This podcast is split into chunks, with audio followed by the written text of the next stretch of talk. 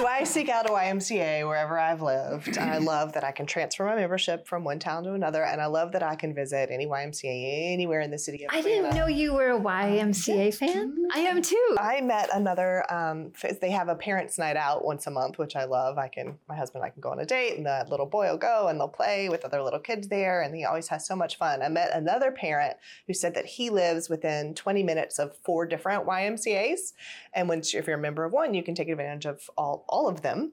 So he and his family, he has he has three children. They find the parents' night out and like rotate between all four different ones. Like they take advantage. That's awesome. so I swim like three days a week. And I, when I was thinking about moving in town, I was like, oh, I'd have to give up my Y because it's so convenient to be two minutes away from my pool where I swim year round. It's great. There are wise, pretty close here, though. Yeah. I think. Yeah. Yeah, Yeah. Carl Sanders is pretty Buckhead. close. Buckhead um, yeah. I love it.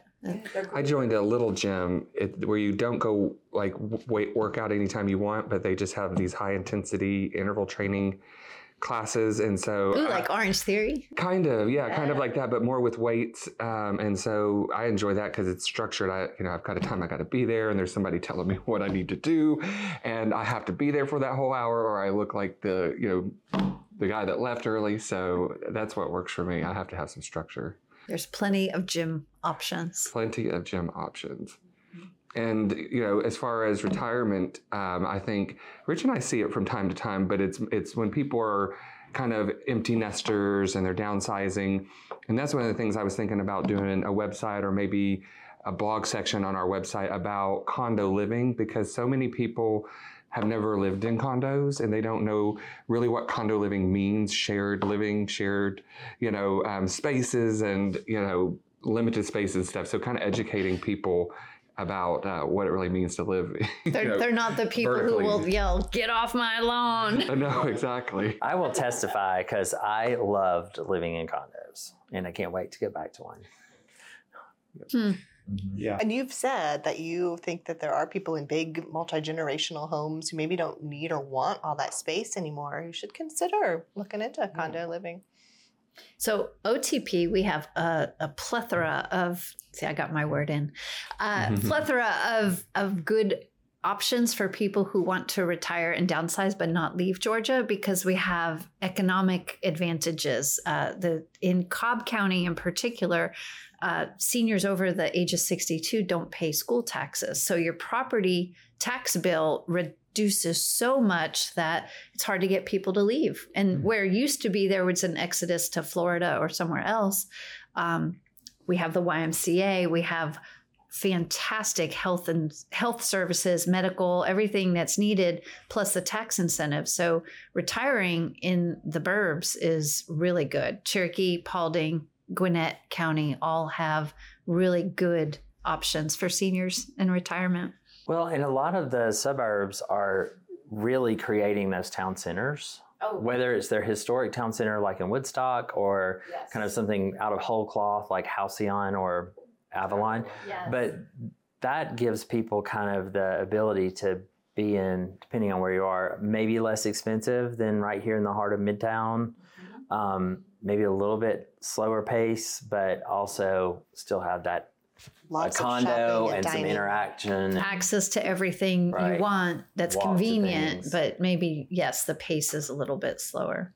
Just like we have all these different neighborhoods, I think we have realtors to go with them. I mean, Atlanta's a big city, y'all. It's like Ben and Jerry's. You can pick your flavor and your toppings. Hmm. you know, I think because for a long time we weren't the big city, but now Atlanta's a full on global city with people from all over the world, lots of different neighborhoods of different character. And I think that we talked about at one point earlier how what we do is very personal and people oriented. And so it's important to have a good match with your realtor. So I think that there are as many different we ways We do to have be a a very diverse, wonderfully Mm-hmm. diverse group that matches our wonderfully diverse communities. That's right. and our wonderfully diverse clients. Yes. When I first moved here, I'll say the Atlanta um, real estate market is really well ahead of other parts of the country in some of their technology and the competitiveness and things that many years ago when I first moved here, things like virtual staging was all over Atlanta. People had been doing it forever, but other parts of the country hadn't seen that yet. People may not know that sometimes when you see furniture in a in a listing photo, it's not really furniture that's in the home. It was added afterwards. And I do think that with um, the new AI technologies that are coming, Atlanta and Atlanta realtors are going to be in the forefront of using that to hopefully better serve our clients as well. We do have a tech edge here. a tech edge. Exactly. I know the people in Seattle would argue that they have the edge, but since they're all moving here, Right. we have the edge. Yeah, exactly. We've got the movies, Mm-hmm. we've got the technology. It's also very much a global city. So, uh, you know, it helps to have language skills, it helps to have um, not understanding of different cultures because you're definitely going to work with clients who have who come from different backgrounds and maybe have different sort of ways that they shop or think about those kind of decisions. That's part of the fun of being Yeah, a real it is part of the agent, is fun, the getting to. So it's interesting. My Rotary Club is um, the North Metro Rotary Club that I'm in. Is a ref- we have people from nine different countries, and this you. I know you guys like to give me a hard time about being OTP, but nine countries in a small Marietta, Acworth, Kennesaw corridor. That's a that's a fairly small hundred members, nine countries represented. That Yeah, that's pretty. it's a pretty good and that is very representative of our communities in that area so that's pretty cool hmm Yeah, I've lived here for 35 years, and I remember before the Olympics, you never heard anyone speak another language. Almost never. that is true. A little bit of Spanish, but before that, and then the, after the Olympics, that's when everything changed, and we really took off. When I was um, running a closing office here in Midtown, I learned a lot about the Hague Convention. Do you know what that is? the hay That's how you can, if you're a member of this convention, then you can be, you can notarize from other, like the apostilles Yeah, yeah. from other countries will work here or not, depending on the convention. So I was kind of constantly looking up, I mean, all these different countries to find out whether, you know, how we could get the deed notarized. Because when um, we would have a lot of clients come in from um, Germany for Porsche and Mercedes. We had a lot of people from Africa coming in. We had a lot of people from all different places. Um, fun fact Canada is not a member. And so, okay. so it's easier to close a document where the seller is in like Zimbabwe or something. I think they're a member. Um, than it is like I have had to tell people you've got to get in your car in Toronto and you've got to drive across the Niagara Falls. Interesting Something So- to get notarized. yeah. There's a new Michelin star guide in Atlanta. Yes. Tell me about it. Well, I mean, Michelin came here and they have added us to their book. That is huge That's huge. So. Does that mean they chose some certain restaurants? H- how many? Do you know? Uh, right now, I think there were six in the first round, and they each got one star, which is, you know, that's amazing. Um, probably we'll see that. to get them to come do the rating yeah, it's amazing. assessment is Will a big deal them? I think they were paid a million dollars. By whom? I don't. Um, I'm not sure. That's what I heard yesterday. Really? Yes, they were paid. There was a group that wanted them to come, and so there was, it was there's a financial incentive for them to come. Well, I don't doubt it, and it's good for. It's good. I mean, we've always had amazing restaurants. Mm-hmm. a friend of mine who was a police officer decided he wanted to be a chef and he went to um, the french culinary institute in new york and he was saying that when you graduate from there and you want to go to a really um, you know apprentice under an amazing chef you either go to new york san francisco or atlanta Mm. so i was really so i happy to read hear the that. book unreasonable hospitality uh, will uh, ooh, amazing book but i didn't know much about dining at that level until i read that book and it kind of details the history of how he grew uh, into the top rated uh, restaurant yeah in in the world like the world yeah. and the book is amazing Are any of the restaurants in any of our communities that were selected? Because I haven't read to see which. uh, bacchanalia Atlas, which is at the St. Regis. I love Atlas. Um, there's one that is in the I can't remember the name of the restaurant, but it's on in West Midtown. It's in the Star Metals building. I can't remember the name. It's an Asian restaurant. Um, uh, Little Bear won the I don't remember the exact name of the award, but the chef who is up and coming. Um, Miller Union won the uh, Miller Union won the um, service award, uh, and there was some commentary from locals that they were surprised they didn't win for food as well, but they they won the service award. So Congratulations to all of them. That's I know. exciting. I'm really glad that I listened to that podcast. this one. Have y'all read anything by Ruth Reichl? She used to be the food critic for the LA Times, and she's written a lot of really good books about Michelin star dining. Mm. So it's a fun read. When I have people come visit, I always take them to the varsity because, I mean, it's iconic, It is iconic. It's true. But it's not Michelin rated. I mean, to me, it's a place you go once. It's like the big chicken. It's true. Nashville hot chicken. I I never saw the big chicken until not it hasn't been that long ago. It was about four years ago, maybe five years ago.